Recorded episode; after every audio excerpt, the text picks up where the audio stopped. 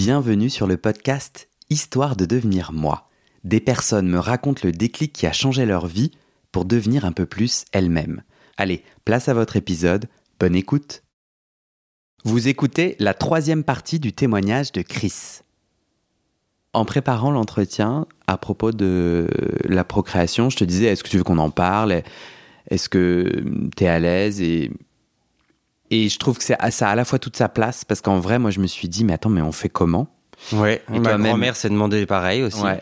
Et à la fois, j'ai pas envie, tu vois, juste que tu divulgues des trucs qui vous appartiennent et tout, donc tu te sens à l'aise de, Ouais. de dire ce que tu veux dire. Mais toi, tu m'as dit, non, moi, je dis tout. Ah ouais, je peux tout raconter, y a aucun problème. Ouais, tu t'en. Oui, c'est. Ouais, je trouve ça très sympa et à partager. Et...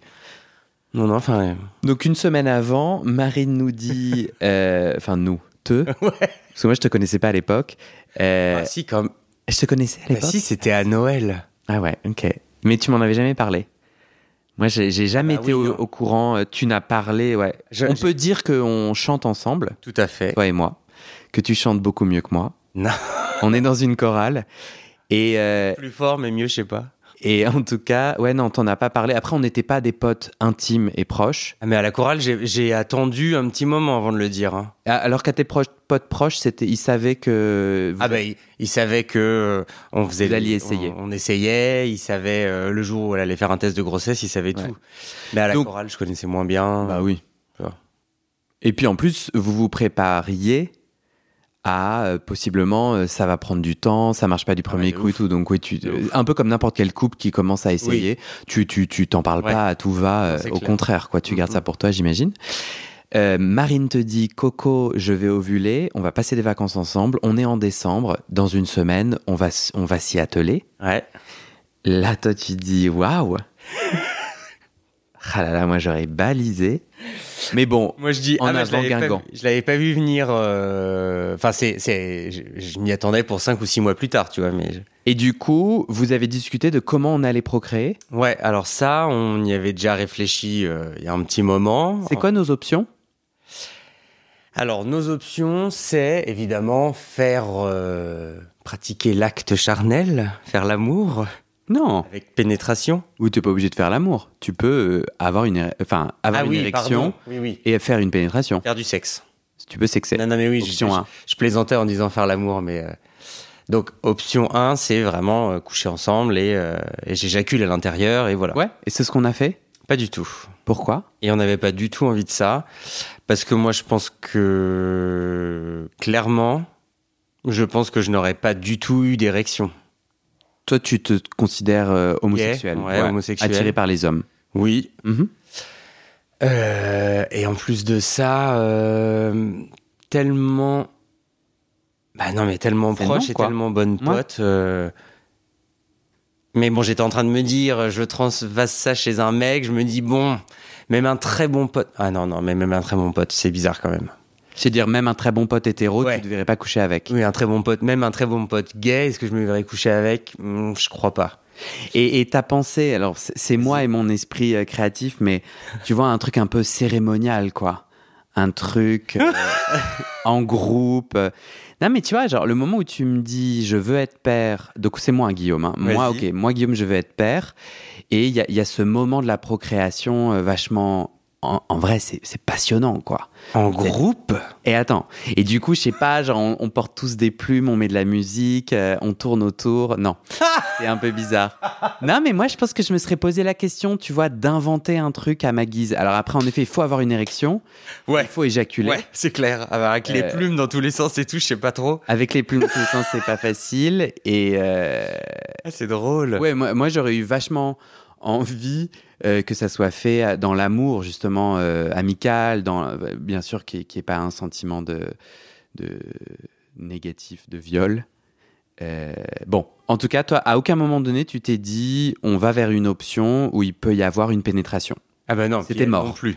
Et elle non plus. Non, non, ça. On passe à autre chose. dit, et, et très rapidement, on s'est dit non, mais de toute façon, on sait que ça, on sait qu'il y a des gens qui ont déjà fait ça avec des pipettes, ça doit fonctionner avec des pipettes. Et Donc puis, là- et puis c'est ça, en fait, vous, vous avez fait un enfant en désexualisant la procréation. Et là où Ah oui, moi, je te propose de la resexualiser, même si on parle pas de... Ouais, non, c'est non, c'est non. Non, c'est non. Comme non. tu dis, c'est non. Après, en vrai, donc, bon, un, moi, je veux pas d'enfant, mais je ne ferai pas ce que j'ai dit que je pouvais faire. Cette histoire de plumes et de plumes et tout. cérémonie, non. mais, euh, C'est drôle. ok. Tu t'es dit, c'est pas pour nous, et on va vers la pipette. Avec euh, hors euh, pénétration et éjaculation, Ouais. on a combien d'options pour faire un enfant de façon artisanale? Juste ces pipettes. Eh bien, je pense que c'est la seule option qu'on a. Il existe aujourd'hui à l'intermarché une pipette que je peux aller acheter? Ouais, alors c'est pas à l'intermarché ou au franc-prix, et c'est pas une pipette spéciale euh, faite des gamins sans, sans pénétration. Non, d'accord. C'est t'achètes ça à la pharmacie et en fait c'est des petites euh, pipettes euh, graduées qui font quelques millilitres, Mhm. mais c'est des pipettes que tu peux utiliser. euh, Il y en a qui utilisent ça pour euh, euh, administrer un médicament dans la bouche d'un chat ou d'un chien. Ouais. Euh, c'est à peu près des pipettes comme pour euh, les sirops que tu donnes à des, aux enfants. Ouais. C'est une petite pipette où tu prends du liquide et Donc t'es allé dans un magasin animalier? Non, pour acheter. non, je suis allé à la pharmacie. Ok. Je suis allé à la pharmacie. T'as googlé? Pour avoir Ouais. ces options-là Parce que En tu vois, moi je me dirais peut-être ouais. les inséminations, les vétérinaires, peut-être je regarderais les outils de vétérinaire, mais j'y connais Ouais. rien. Non, mais c'est marrant parce que je suis parti un peu là-dessus. Euh, on a regardé sur internet, on a vu un peu quel type de. On a, on a trouvé en tout cas des espèces de planches avec des petits schémas, tu vois, des, des, des infographies Hum, sur comment le faire hum. et le matériel nécessaire qui est trois fois rien. Et donc on a regardé tout de suite. Je me suis dit ah ben ça je l'ai déjà vu quand je bossais en pharmacie. On en avait plein de seringues comme ça donc Tu es pharmacien. eh oui. Donc je me suis tout de suite dit, mais ça je vois très bien, ça, ça, ça peut s'acheter en pharmacie. Mm. Et euh, en ayant aussi discuté avec des gens qui avaient fait euh, comme, comme ça, euh, ils nous ont confirmé que oui, t'achetais ta petite pipette à la pharmacie. parce que j'ai discuté aussi avec quelqu'un qui est à la chorale, qui a eu ses enfants, qui a eu deux enfants comme ça. Ok. Et c'est très Attends, drôle. Du coup, s'il y a des gens de la chorale qui nous écoutent, tu voudrais que je coupe ce passage ou tu penses qu'il est à l'aise que. Ah ben non, je pense qu'il est très à l'aise parce que j'allais te dire ce qui est drôle, c'est que bah tu te rappelles au spectacle quand on a fait un concert à Noël, mes parents sont venus Mhm. et à un moment on s'est retrouvé à table avec ce mec-là qui a eu des enfants comme ça et qui a raconté à mes parents comment il avait fait euh, comment il avait fait ses enfants avec pipette et tout. Et moi dans ma tête je me disais bah, la semaine prochaine je fais la même chose. Mais là, euh, papa, maman, ils sont loin de se douter de ce qui se passe. Ah ouais, tu lui en avais pas parlé? Non, lui, je lui en avais pas parlé, mes parents non plus. Et c'était drôle parce qu'il racontait tout ça. Et mon père, il lui disait Ah, mais c'est génial. En plus, euh, genre, euh, tu fais des enfants avec une nana, mais tu t'emmerdes pas avec tous les problèmes d'amour et tout que tu peux avoir avec une meuf et tout, enfin, tous les problèmes et tout. Bref. Donc ouf. Ouf. Parce qu'en fait, t'aurais aussi pu entendre un discours très violent. Tu crois que si Ah bah à oui, ce oui, oui. moment-là, à une semaine de vos essais, tu entendais tes parents euh, dire vraiment des choses très dures, tu penses que t'aurais changé d'avis? Je pense pas que j'aurais changé d'avis, mais je les connais bien et, genre, vraiment, euh, impossible qu'ils aient tenu un discours euh, dur là-dessus. Impossible. Tu réponds pas tout à fait à ma question? J'aurais pas changé d'avis. Et tu les aurais confrontés avant de te lancer? Ou Ah non, dit Je l'aurais fait et après je leur ai dit. euh, ça a De marché toute façon, je voulais pas l'annoncer avant que ça ait fonctionné. Euh, dans le cas où, euh, bah un peu dans le même truc que moi, je, je m'étais entre guillemets infligé à moi-même, mais le côté, euh, je veux pas donner un peu des faux espoirs Mm. ou annoncer des bonnes nouvelles si en fait euh, ça met des années à arriver ou ça ne marche pas parce que euh, je sais pas pourquoi, tu vois. Je me projette tellement dans le.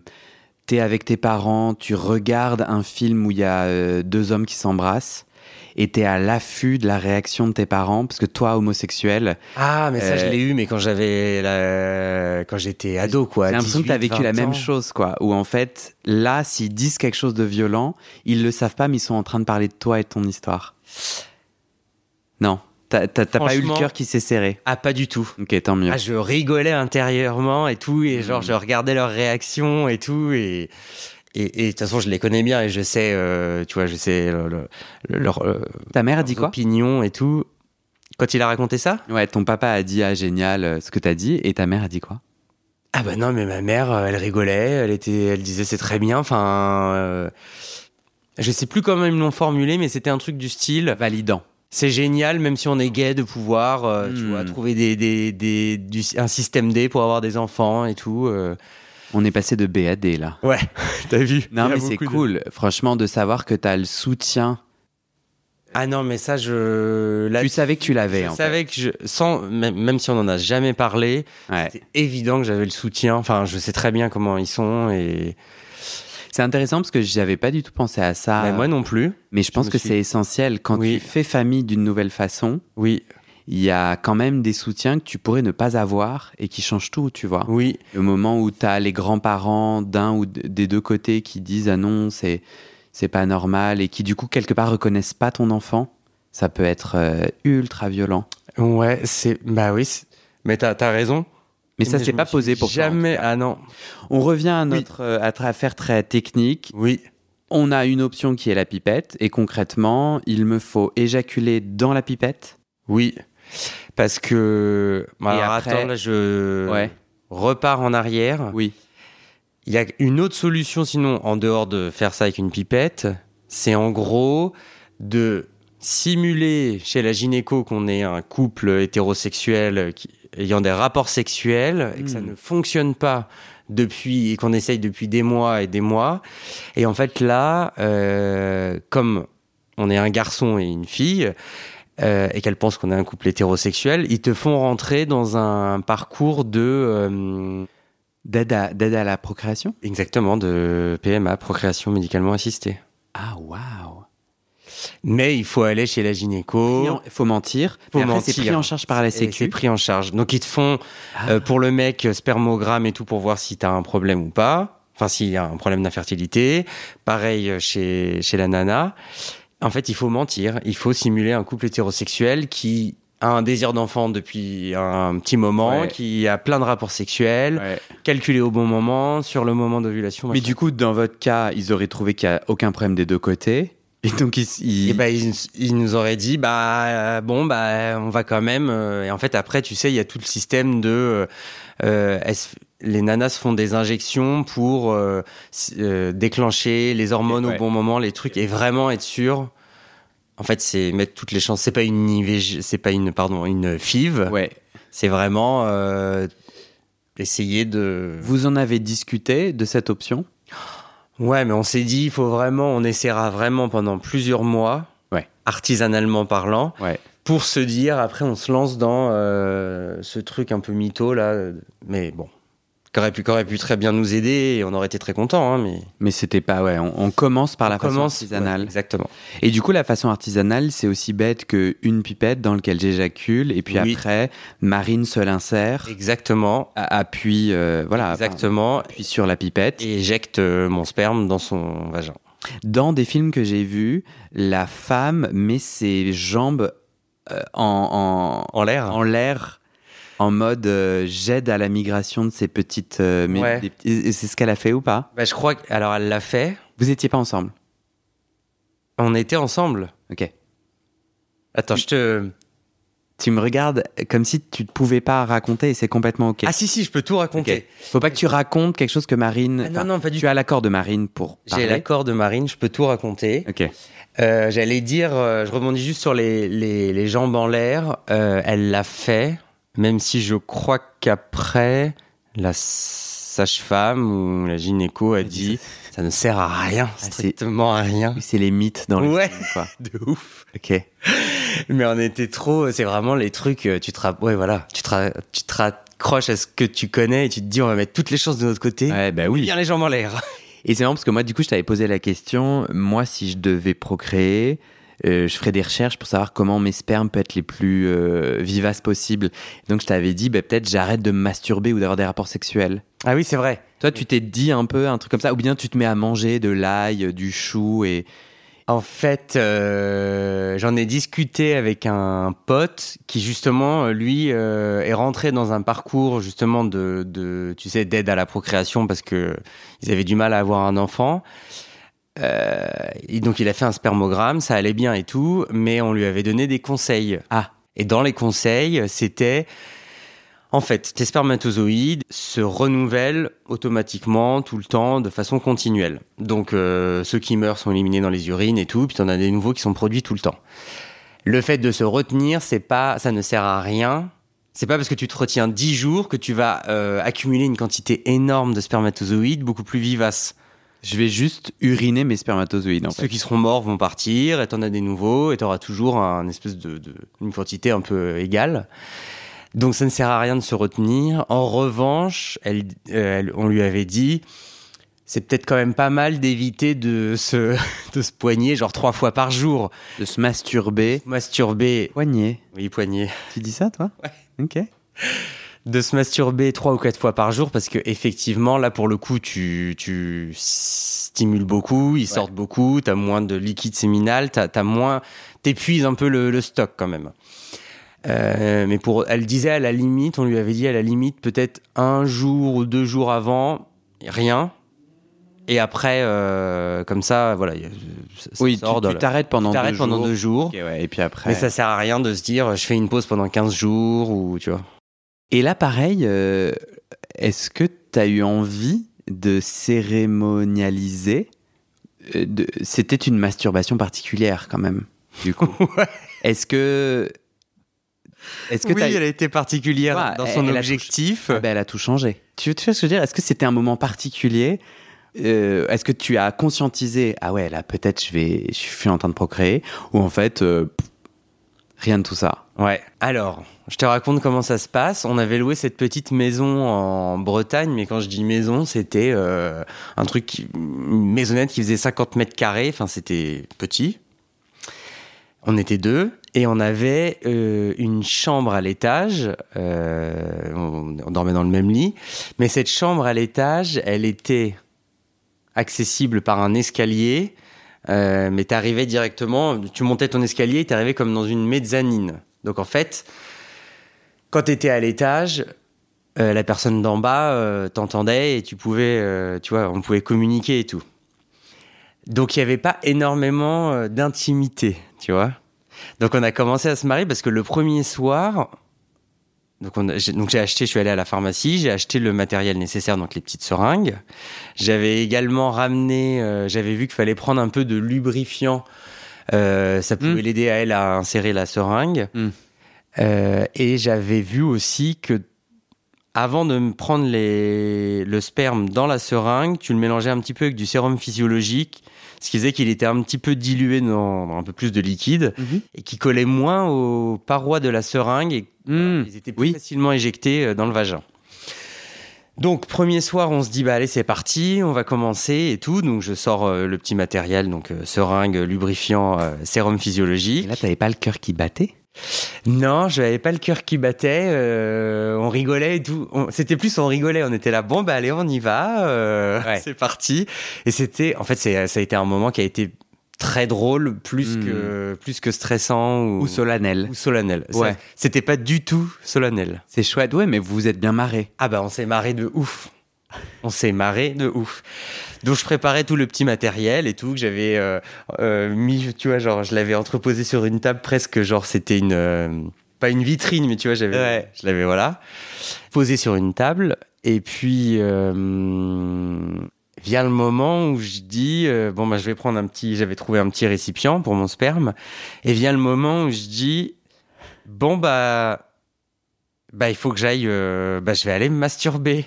Et là je, là, je lui dis mais merde il y a rien qui sépare la chambre du salon genre tu vas tout entendre et tout enfin c'est c'est ça va pas du tout tu vois je- je vais- tu peux aller aux toilettes? ah ouais, mais j'avais envie d'être bien installé. En gros, j'avais envie d'être bien installé, de pouvoir. En fait, et c'est là où c'est c'est là où justement c'est le moment où où quand même j'ai un peu conscientisé euh, le truc, c'est que j'étais en mode bon, je sens que je le fais pour avoir un enfant. Et genre après il va, y avoir tout le truc de je vais devoir éjaculer dans un petit récipient, de lui descendre et de lui amener en main propre qu'elle le voit, qu'elle prenne la seringue pour le prendre et tout. Nous, j'étais- quand même pas non plus en mode genre euh, putain, je suis hyper excité, c'est génial, ça va y aller quoi. Bah ouais. Les toilettes, elles étaient, euh, elles donnaient dans le salon. Donc elle, elle était dans le salon, euh, sur le canapé, allongée en pyjama, justement pour euh, pouvoir injecter et après mettre les jambes en l'air. Ouais. Ça ne servait à rien, mais. Et moi, je me disais, mais je veux quand même être à l'aise et tout. Oui. je me voyais pas du tout aux toilettes. non, ça n'allait pas. Je voulais être sur mon lit tranquille et tout. Donc là, genre, je lui dis bon, tu vas te mettre de la musique dans les oreilles parce que j'ai pas envie que tu tu m'écoutes. Bonne idée. Donc mets-toi de la musique. Donc euh, tu me fais un petit top quand euh, tu te mets la musique sur les oreilles et tout. Et en fait, j'ai commencé à m'allonger sur le lit euh, à l'étage.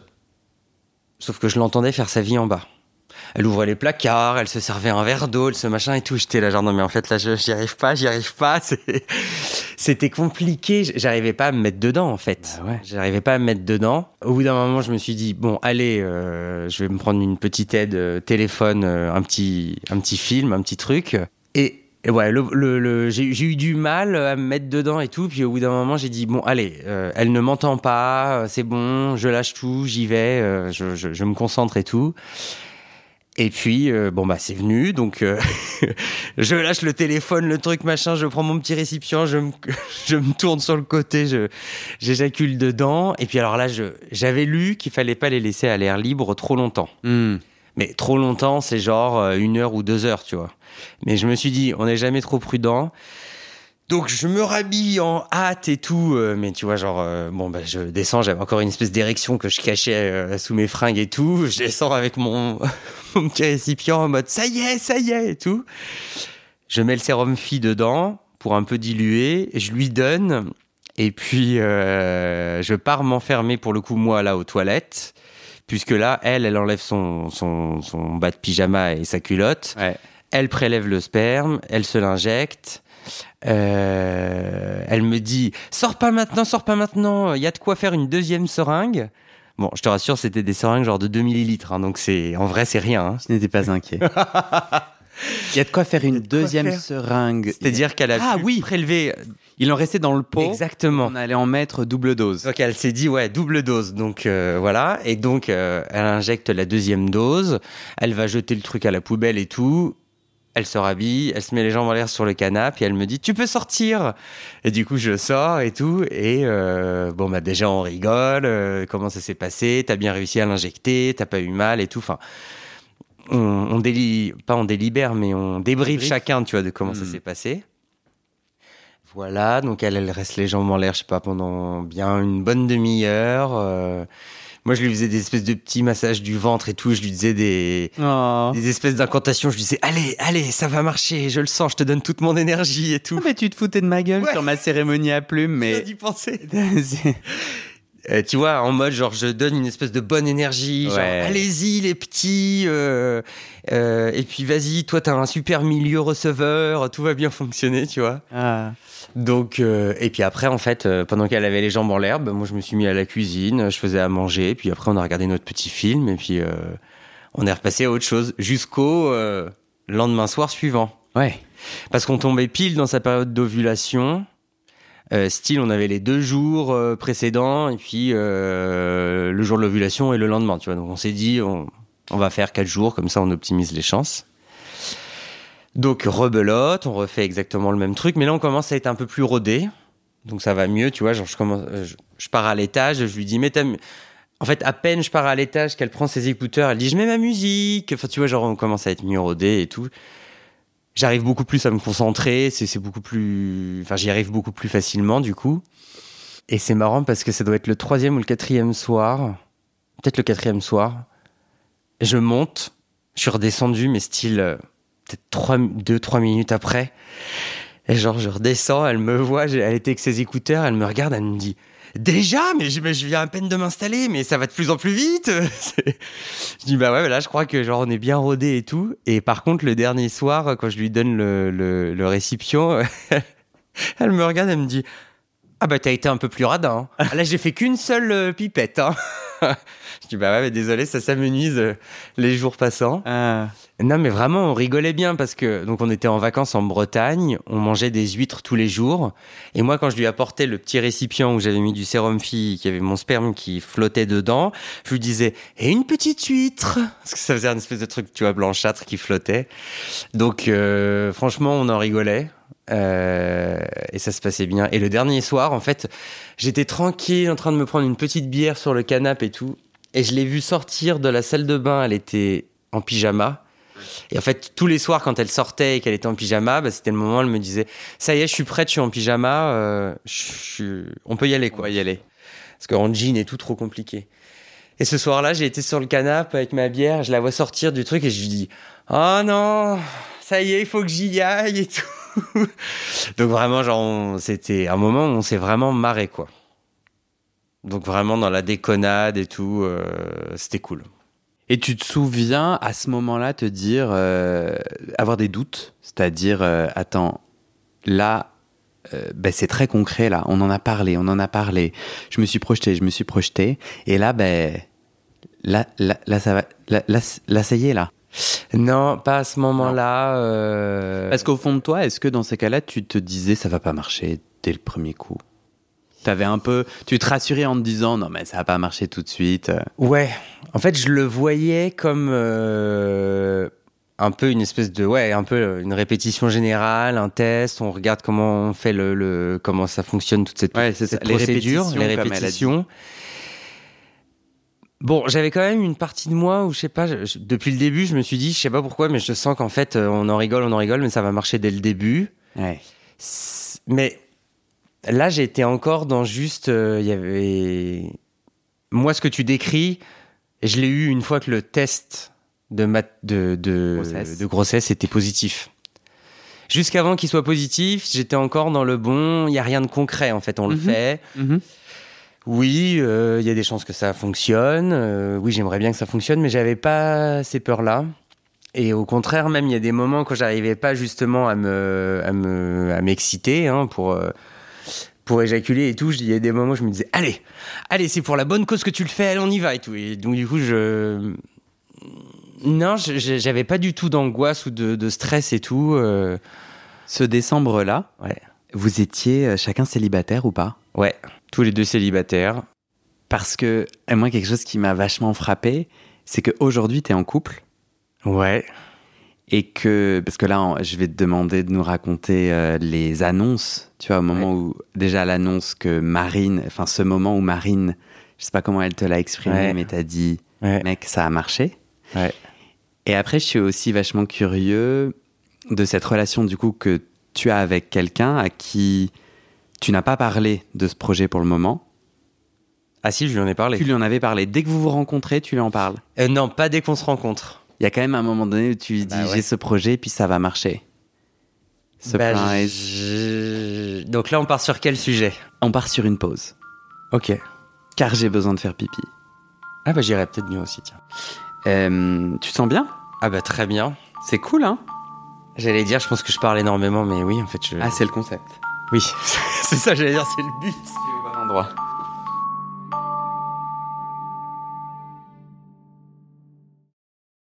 Et c'est la fin de cet épisode. Vérifiez dès maintenant si la suite est déjà publiée. Sinon, vous pouvez vous abonner à ce podcast sur votre plateforme d'écoute pour être alerté dès la sortie des nouveaux épisodes. Et si vous aimez les témoignages intimes comme celui que vous venez d'écouter, j'ai deux autres podcasts qui pourraient bien vous plaire. Je vous les présente. Ma dernière séance de psychanalyse. Ça, c'est un podcast dans lequel des gens me racontent leur dernière séance sur le divan et comment la psychanalyse les a aidés ou pas. Et d'ailleurs, c'est avec ce podcast que j'ai gagné le prix du meilleur podcast de conversation en 2022. Comment devenir sexuellement épanoui? Ça, c'est un podcast dans lequel des hommes, gays, bi ou queer, racontent leur chemin de sexualité et comment ils tentent de s'épanouir face aux normes. Alors pour écouter ces podcasts, vous pouvez tout simplement taper les titres dans la barre de recherche de votre plateforme d'écoute. Mais je vous mets aussi dans le descriptif de cet épisode les liens pour écouter ces podcasts et les liens de mes réseaux sociaux pour découvrir les coulisses de mon aventure de podcasteur et aussi la page de dons pour soutenir mon travail et mes podcasts. En tout cas, n'hésitez pas à m'envoyer vos retours et vos réactions à guillaumefedepodcast.gmail.com ou sur mes réseaux sociaux. Ça me motive énormément de savoir que ces histoires naviguent et résonnent, ou pas d'ailleurs. Allez, merci pour votre écoute et à très bientôt dans vos oreilles.